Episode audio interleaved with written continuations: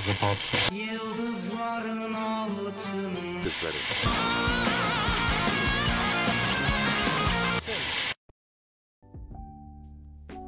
Herkese selam. Tutkudan yürürüz. Hepiniz hoş geldiniz. Ben Salih. Ben de Elif. Bu ilk bölümümüzü özel birine adamak istedik. Bu bizim açılış bölümümüz. Bugün size rock tarihine adını altın harflerle yazdırmış olan Freddie Mercury'den bahsedeceğiz. Pekala Freddie Mercury kimdir? Neden hala herkes onun bugün ismini konuşuyor? Neden hala bu ton hayranı var? Freddie'yi Freddie yapan nedir? Gerek sahnedeki endamı olsun, hareketler yani kendini karakterize edinmiş sahne hareketleri ve dahi sesi yani bildiğiniz üzere Freddie'nin sesi ve ses aralığı hiç kimsede bulunmayan ve pek az insanın sahip olduğu bir ses aralığı. Bugünkü bölümümüzde e, Queen grubundan bahsedeceğiz. Freddie'nin hayatından bahsedeceğiz. Öte yandan e, Queen grubunun çıkartmış olduğu ve Freddie'nin de seslendirmiş olduğu birkaç şarkıdan hem dinleyeceğiz hem de yine bunların üzerine konuşacağız. Ve Freddie'nin sesinden bahsederek kapanışı yapmayı planlıyoruz. Öncelikle Freddie kimdir? Freddie Mercury kimdir? Öncelikle hepimizin bildiği üzere zaten Queen grubunun efsanevi vokalisti. Bunu bilmeyen yok. Freddie'yi Freddie yapan sahnedeki özgür duruşu ve eşsiz kişiliği, sıra dışı hayatı ve muhteşem sesidir. Freddie hani birçok araştırmada falan da zaten en iyilerden seçiliyor. Örneğin 2005 senesinde Blender dergisinde en iyi erkek sanatçı seçilmiş. 2008'de Rolling Stone'da en iyi 100 şarkıcı arasında 18. sıraya yerleştirilmiş. Bu efsanevi ses bir asil rockstar olarak da adlandırılıyor. E, Zerdüşt Bayer'den geliyor. Ve ses aralığı 4 oktava kadar çıkıyor arkadaşlar. Konuşma sesi bariton aralığında, şarkı söylerken ise sesi tenor. Bu onu sıra dışı bir sanatçı yapan özelliklerden hatta yeganesi. O da bu durumun farkında ve ki biliyorsunuz ekstra 4 kişi var e, Freddie'nin önünde ki bu da zaten bu aralığı sağlıyor. Ameliyat önermelerine rağmen reddediyor çünkü sesini kaybetmek istemiyor. Çünkü o bu onun karakteristik bir özelliği. Onu Freddie yapan şey aslında. Kaldı ki zaten yani hem dişleri olsun hem de kırık mikrofonu olsun. Yani tabiri caizse ona şahsına münasır bir hava katıyordu zaten bu dişler. Ya biz de bu sesi bu kadar özel olan ve opera ile rock'ı ve hatta birçok türü e, harmanlayarak yeni bir eser çıkartan bizi yani 30. yıl dönümünde bugün anacağız. Şimdi sanatçımızı daha yakından tanıyalım. Bizim onu Freddie Mercury ismiyle tanıdığımız fakat asıl adı Faruk Bulsara olan sanatçımız 5 Eylül 1946'da Zanzibar'da doğmuştur. Biz onu daha çok hani böyle özgüvenli duruşuyla, işte seyirciyle kurduğu iletişimle, milyonları etkileyen cesur performanslarıyla tanımış olsak da aslında çocukken çok utangaç ve içine kapanık bir karaktere sahipmiş. Parsi kökenli bir ailede büyümüş. Ee, normalde Hindistan'da yaşayan ve Zerdüşt dinine mensup olan ebeveynleri sonradan Zanzibar'a taşınmış. Annesi, babası, kız kardeşinden oluşan e, sıcak bir aile ortamında büyümüş. Dadı ve diğer çalışanlarla beraber zengin bir aile ortamıymış. Her alanda olduğu gibi hani sanat konusunda da eğitimde de ailesinden oldukça destek görmüş ve 8 yaşındayken St. Peter's School'a gönderilmiş. Piyano derslerini almaya da burada başlamış ve okulda ilk grubu olan The Hectics'e katılmış. Bu arada piyanoya oldukça hakim olan Freddie Mercury'yi ilerleyen dönemlerde sahnede o kadar e, piyanoyla görmüyoruz. Bunun sebebi ise hani her ne kadar e, bize Freddie muhteşem bir sanatçı gibi görünse de aslında Freddie kendini piyano için yeterli görmüyormuş. E, bu yüzden sahnede o kadar çok piyanoyla görmüyoruz ileriki dönem konserlerinde. Sonrasında ise lise eğitimini St. Mary's Lisesi'nde görmüştür. Aslında isim değişikliği de bu yıllara dayanıyor. Ee, arkadaşları, öğretmenleri ona Freddy diye sesleniyorlar ve bunun üzerine o da bu ismi çok benimsediği için artık adını Freddy olarak değiştiriyor ve efsaneye doğru adım adım ilerliyor burada. Ya Zanzibar'dayken 1964 devrimi sebebiyle ya 10, 17 yaşındayken işte 17-18 yani hatta bizim Evet. yaşlarımızdayken ailesiyle birlikte taşındığı İngiltere'ye taşınıyorlar. Ve ya, yavaş yavaş artık bu Faruk karakterinden çıkıyor ve kendini de oraya da Freddy olarak tanıtıyor. Yani aslında yepyeni bir sayfa açıyor kendine bir Freddy olarak. Burada kaydolduğu e, Isleworth okulunda sanat dışındaki derslerde pek başarısız oluyor ve bunun üzerine de Ealing College'de de grafik tasarımı eğitim almaya başlamış. Hatta bu alandaki yeteneği Queen grubuna da yansımıştır. Biliyorsunuz ki logosunu ve hatta kıyafetlerini, kostümlerini bizzat kendisi hazırlıyor. E, hatta logosunu şöyle açıklayalım. E, yandaki iki aslan Roger Taylor ve John Deacon'ı temsil ediyor. E, ondan sonra Peri Freddie Mercury'yi temsil ediyor. Yengeç de Brian May'ni temsil ediyor. Yani Freddie gerçekten bu konuda çok ince davranmış. Hani sahnedeki kostümler olsun, logolar olsun hani gerçekten çok özenerek hazırlamış. Queen demişken Freddie ismiyle özdeşleşen ve hatta vokalliğiyle 300 milyon civarı bir satış başarısı elde eden grubu aslında Freddie sonradan katılıyor. Yani bu grup zaten varken Freddie de daha sonradan katılıyor. 1968 yılında Ealing Koleji yine aynı okulda e, e, öğrenim görürken Brian May ve Roger Taylor tarafından kurulan Smile grubunun katılmasıyla birlikte müzik dünyasında bir devrim yaşatan Queen grubun temelleri atılmış oluyor ve grubun adı da hatta Queen olarak değiştiriliyor ki bu da yani dediğim gibi Freddie'den sonra e, Freddie'nin katılmasıyla birlikte oluyor. Grup aslında onunla hatta şekilleniyordu denebilir. Bu grupta tabii kendisi için çok değerli olan insanlarla tanışıyor. Zaten e, Brian May ve Roger Taylor'dan bahsettik. Ve ayrıca önemli kısmı Mary Austin'le bu yıllarda tanışıyor. Evet. İlişkileri sonlansa bile Mary ile aralarında gerçekten çok farklı bir bağ var ve dostlukları baki kalıyor yani. Ölüm döşeğinde bile hani Mary son anlarına kadar yanındaydı Freddie'nin. Freddie Mary'i gerçekten o kadar seviyordu ki Love of My Life şarkısını da aslında Mary Austin'e ithaf etmiştir. Ve Mary hani o yıllarda bile Freddie'deki bu potansiyeli keşfediyor ve her şeyde Freddie'yi destekliyor ve eşsiz şarkıların temelini bu dönemlerde Mary ile beraberken atıyor. Grubun temelini daha yakından anlatmak gerekirse tam olarak şöyle gerçekleşiyor. Freddie Londra'da grafik tasarım üzerine eğitim alırken arkadaşı Tim Staffel ile çok vakit geçirirmiş. Ee, Staffel o zamanlarda Smile adlı grubun bas gitaristliğini ve vokalistliğini yapıyormuş. Grupta davulda biliyoruz bildiğiniz üzere sarışın Roger Taylor. Gitarda ise şahsen benim çok e, birçok gitaristten hatta overrated olarak e, pardon underrated olarak bulduğum Brian May varmış. Kesinlikle çok farklı bir insan Brian May. Yani ben şahsen onu birçok gitaristin önüne koyuyorum. Her ne kadar Kesinlikle. insanlar çok fazla ön planda tutmasa da onu çok fazla bilmese de çünkü biliyorsunuz grubunda grupta da Freddy daha çok ön planda evet, bulunuyor. Brian hani Freddy'nin ışığı e, biraz diğerlerini engelleyebiliyor. Brian May'in e, sahnedeki eşsiz tonu da yani Queen Queen yapan şeylerden biridir. Bunu da ekleyelim. Freddy sık sık Smile izlemeye gidiyormuş ve bize biliyorsunuz ki arkadaşı hem vokal hem e, bas gitarist. Aynı yıllarda Smile hem her zaman e, Freddy için kafasındakilerini fikirlerini canlandırdığı bir pilot grup niteliğindeymiş. Yani düşünüyormuş ben bu grupla bunları nasıl yapabilirim? Hani kendi müziklerini aslında bununla birlikte şekillendiriyordu.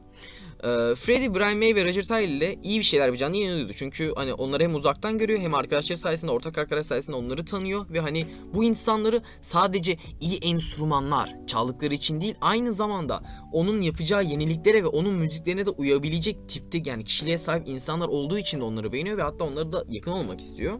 Ee, burada bir şey ekleyelim. Freddy aslında grup arkadaşlarını ararken hani sahnede şov yapabilecek insanları, hani böyle seyirciyle olan iletişimi güçlü olan müzisyenleri istiyordu.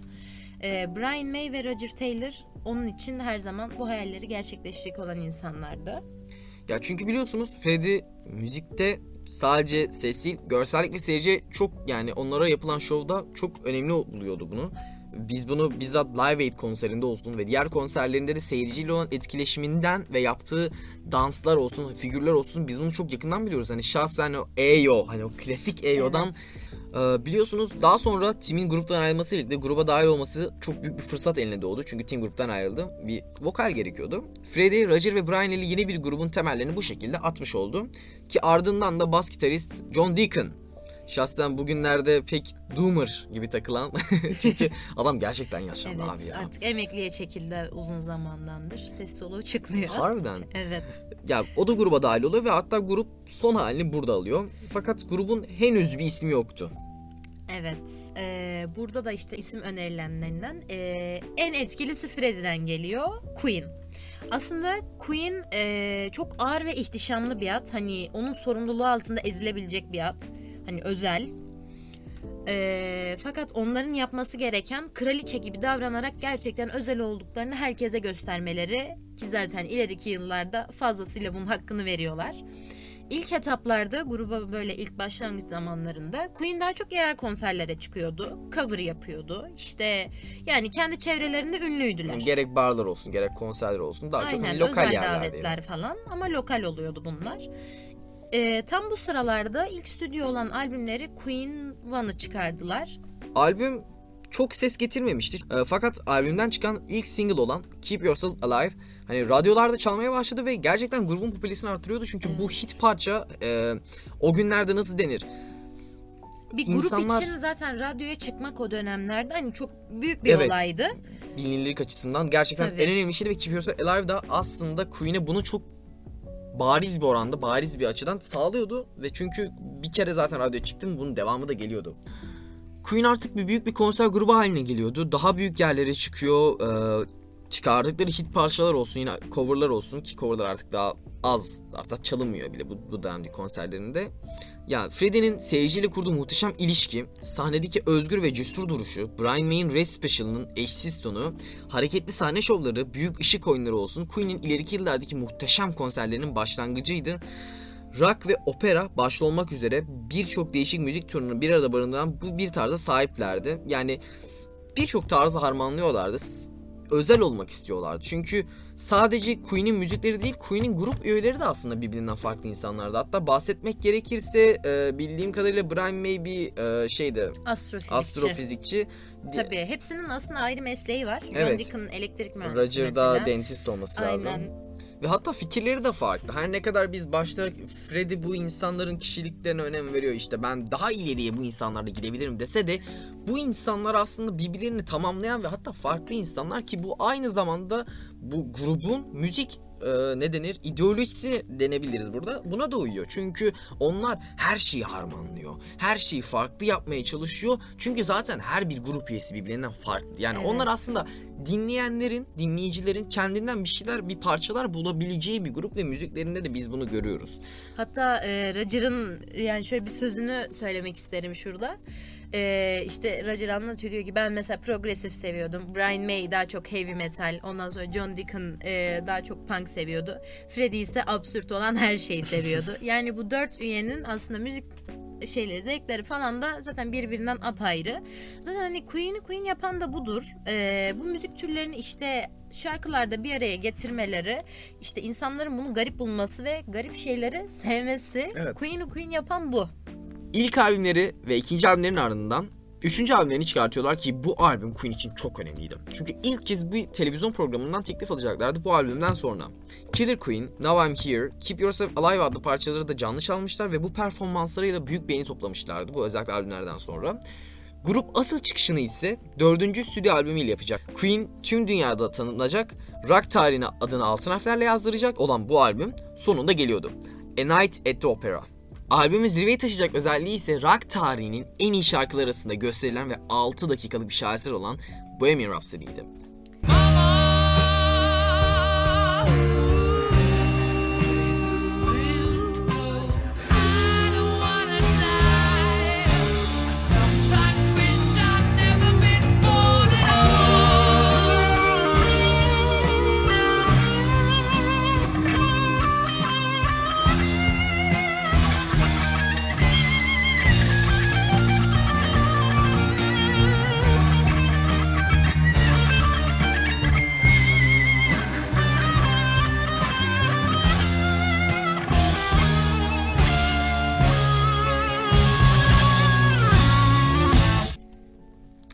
Size biraz da Bohemian Rhapsody'den bahsedeceğiz.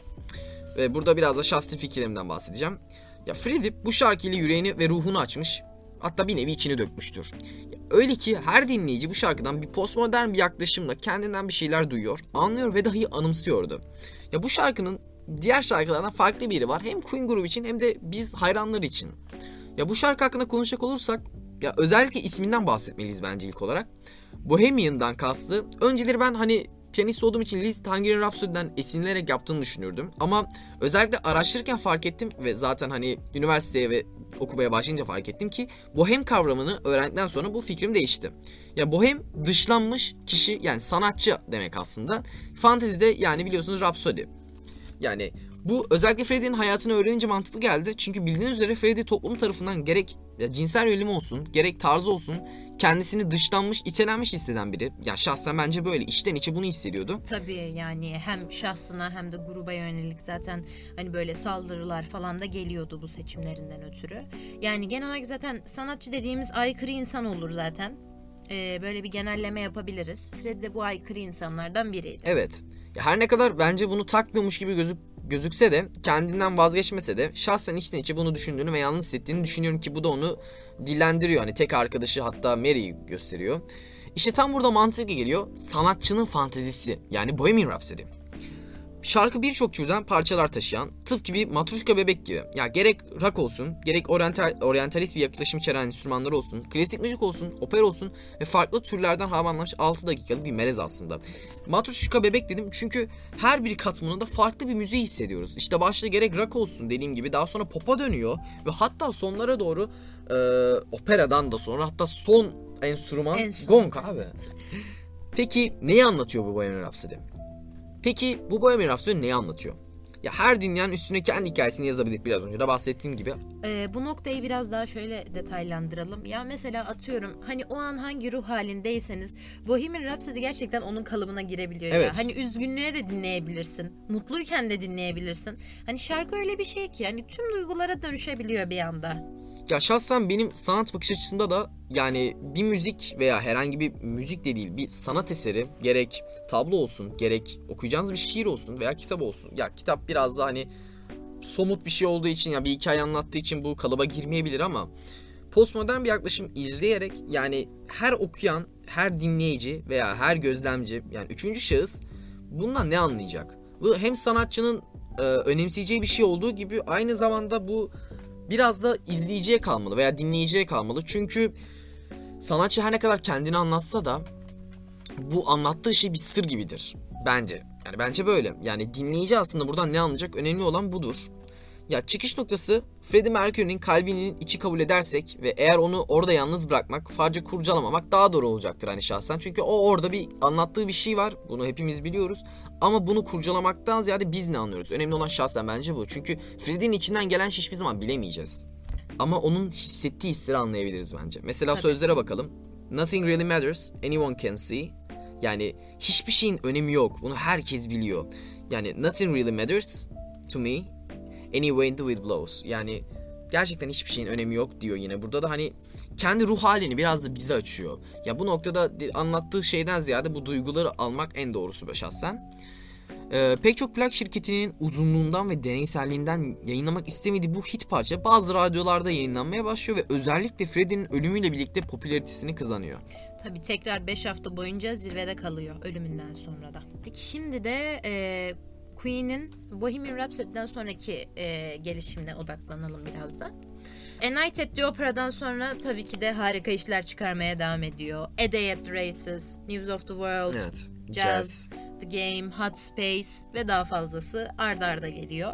Queen'in altın yılları diyebiliriz. Yani zaten hani tüm kariyerleri hani muhteşem ama bu hani 80'lerin başı 70'lerin sonu Queen'in ekstra altın yılları diyebiliriz. Birçok parça çıkartıyorlar. Hani hatta hit parçalar. We Are The Champions, uh, We Will Rock You, yine uh, Bicycle Race, Somebody To Love ki şahsen ya Somebody favori. to Love kesinlikle. Yani. Hatta bazı söylentiler var bu konuda. Hani Freddie'nin en güvendiği hitinin Somebody to Love olduğunu söyleyenler. Böyle. Şahsen görüşler favorisi. de var. Ee, yani şahsen benim favorim Somebody to Love. Ee, büyük bir hit kesinlikle. Hani sound'u çok muhteşem bir şarkı. Ya ya bu ya da Hammer The Fall. Yani o ikisi Aa, benim tabii. direkt şeyim yani topumda. Tabi bu arada Queen konserleri de tüm ihtişamıyla devam ediyor. Bu ışıltılı yıllarda Freddie eşcinsel olduğunu kabul ederek Mary Austin'den ayrılıyor. Fakat bu ayrılık kötü bir ayrılık değildi. Mary ile arasındaki bağ çok farklıydı. İlişkileri hala uzun yıllar devam edecekti ve birbirlerine gerçekten çok değer veriyorlardı. Ee, hatta Freddie bir röportajında Mary'i tek gerçek arkadaşı olarak gördüğünü de belirtmiştir. Ya ayrıldıktan sonra ya Freddie'nin sayısız er- erkek sevgilisi oluyor. Ya çılgın partiler veriyor. Hatta özel hayatıyla ve bu olayda özel hayatıyla ilgili sık sık gündem oluşturuyor medyada. Ee, medyaya demeç vermeyi sevmiyordu. Bu yüzden hakkındaki spekü- spekülasyonlara pek fazla ilgilenmemeye çalışıyordu. Özellikle 1982'de çıkan Hot Space albümünden sonra grup 2 yıl kadar yeni albüm çıkarmıyor. 1984'te Radio Gaga, e, I Want to Break Free gibi hitleri barındıran The Works albümünü çıkarıyorlar. I Want to Break Free'nin klibindeki grup üyelerinin kadın kılığına girmesi, gruba yönelik şiddetleri arttırıyor ve bu saldırılar eşcinsel olduğu için en çok Freddie'yi etkiliyor. Bu yıllarda Freddie uzun süre beraber olacağı hayat arkadaşı Jim Hutton ile tanışıyor ve yaşamının son 6 yılını da hatta onunla geçirecek. Ya 1985 yılında e, Queen rock tarihinin en iyi canlı performansların arasında gösterilecek olan Live Aid'de muhteşem bir performans sergiliyor ki biz bunu e, biliyorsunuz ki yakın zamanda bir Freddie Mercury ile ilgili film çıkmıştı direkt Bohemian Rhapsody hatta Evet. grubu da anlatıyor. Her ne kadar filmi çok fazla sevmesem de müzikleri gerçekten çok iyi filmin. Mark, Mark Martel mükemmel bir iş çıkarmış sesi olsun. Ve hatta Live Aid'i de biliyorsunuz orada filmi izleyenler bilir oradaki o e, havayı ve atmosferi bilirler. Gerçekten ve hatta bunun canlısı da var. Canlısını da izleyebilirsiniz ki kesinlikle tavsiye ediyorum. E, Live Aid'de muhteşem bir performans sergiliyorlar ve Freddie'nin seyircilerle kurduğu muhteşem bağ ki biliyorsunuz o başta da bahsettik. Eyo hani mükemmel olan bu Çok çünkü ikon bir an ya hani. Evet. Yıllarca adından bahsettirebiliyor. O 20 dakikalık performansın içine neler sığıyor. Hala biz bunu burada konuşuyoruz. Freddie'nin ölümünden 30 yıl geçti. Ve biz bunu hala bahsediyoruz çünkü bu ko- e, seyircilerle verdiği bu ve olduğu bu bağ gerçekten onu ikonikleştiren ve onu imzasını attıran şey. Onu Freddie Freddie yapan şey. Live Aid'den bir yıl sonra e, Queen e, A Kind of Magic albümünü çıkartıyor. Live Aid'den bir yıl sonra e, Queen A Kind of Magic albümünü çıkartıyor ve bu albüm kapsamında tur düzenleniyor. Ve Queen bir yıl aradan sonra tekrar Wembley Stadyumuna çıkıyor ve yine muhteşem bir atmosfer ve bu konseri 500 bin kişi izliyor. Sonraki 3 yılda ise Queen albüm çıkarmıyor. Biraz grup üyeleri daha çok hani solo çalışmalarına odaklanıyor. İşte hani tekrar böyle biraz daha ailelerine vakit ayırmaya odaklanıyorlar. Freddie 1988'de yani bu aralıkta büyük hayranı olduğu opera sanatçısı Montserrat Cabelle ile Barcelona albümünü kaydediyor. Cabelle kendisi için o sadece bir pop şarkıcısı değil, bir müzisyendi. Piyanonun başına geçer ve beste yapmaya başlardı. Farklı müzik stillerini bir araya getirmenin yeni bir yolunu keşfetmişti. O bu işi yapan ilk ve tek kişidir demişti. Bir süre sonra bir magazin muhabirinin Freddie'yi AIDS testi sonrası doktor muayenehanesinden çıkarken görüntülemesi ya grup üyelerinin ve hayranların büyük bir endişe içine sokmuştu. Ya Freddie testi pozitif çıkmasına rağmen konuyla ilgili konuşmak istemiyor. Ya hem basına hiçbir açıklama yapmıyor hem de grup arkadaşlarıyla dahi paylaşmıyormuş. Bunun altında ise aslında Freddie'nin mükemmelliyetçi tutum yatıyordu. Kendine göre o her zaman insanların gözünde mükemmeldi ve ölene kadar da insanların gözünde hep öyle kalmalı. Öldükten sonra da en güzel haliyle hatırlanmalıydı. Kısacası insanların kendisine hasta gözüyle bakmasını istemiyor, soranlara da gayet iyi olduğunu, hiçbir sorun olmadığını söylüyormuş. 1989'a geldiğimizde ise Queen Miracle albümünü çıkarmış. Bu albümün en önemli özelliği ise e, grubun mümkün olduğunca beraber vakit geçirmesi ve tüm şarkıların grubun, grup üyelerinin ortak çalışması olması. Birlikte daha çok vakit geçirerek hazırlamışlar bu albümü. Bu sayede hani sanki Freddie böyle son zamanlarını daha çok onlarla geçirmek istiyormuş gibi oluyor. Fakat tabii hala kimseye bir şey açıklamamaya da devam ediyor bir yandan. Queen aslında tam olarak bir açıklama yapmasa da canlı performanslar neredeyse bitmişti. Çünkü Freddie bu haliyle seyircinin karşısına çıkmak istemiyordu. Bunun altında ise belirttiğimiz gibi yine Freddie'nin mükemmelliyetçi tutumu yatıyordu. Çünkü insanların onu sahneye en iyi sahnede en iyi haliyle hatırlamasını istiyordu. Sahnede yetersiz bir Freddie sergilemek istemiyordu. Bu esnada ise ölmeden önce yeterince kayıt bırakmak için mümkün olduğunca gücünü topladığı vakitlerde stüdyoya geliyordu ve kayıt yapmaya devam ediyordu. Kısa sürede son albümleri Innuendo'nun kayıtlarını tamamladılar. Ee, bu albümde öne çıkan iki şarkıdan bahsedeceğiz. Ya bu albümün sondu e, önce, öncekilere göre farklı çünkü daha çok hard rock soundları içi, e, hissediliyor ve içeriyor. Daha sert bir Evet, yapısı daha sert. var. Ayrıca özellikle dikkat çeken iki parça var biraz önce de bahsettiğimiz gibi Innuendo ve Show Must Go On.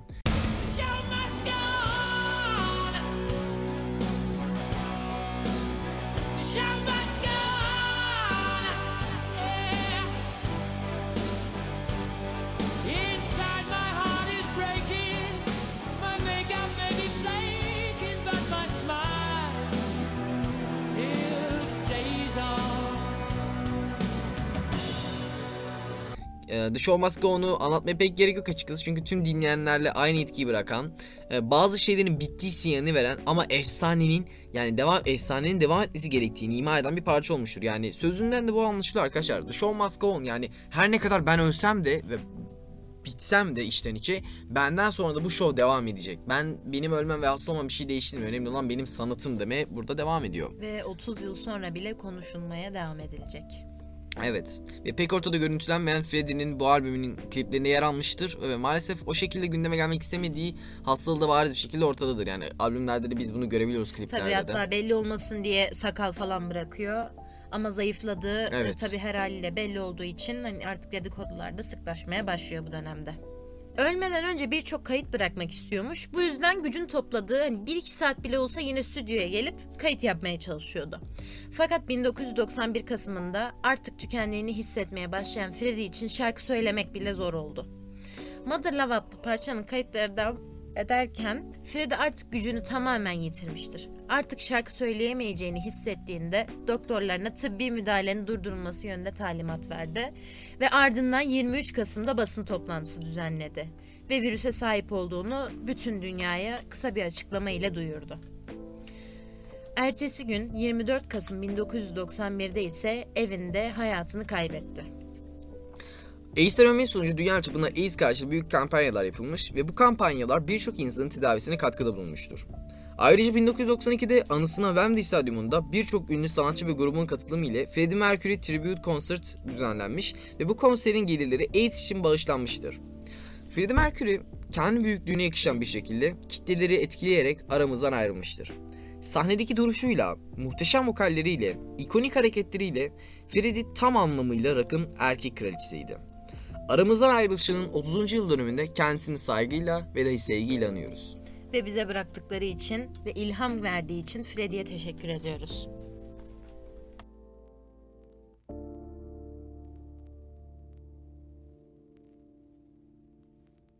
Tonight, I'm gonna have myself a real good time. I feel alive,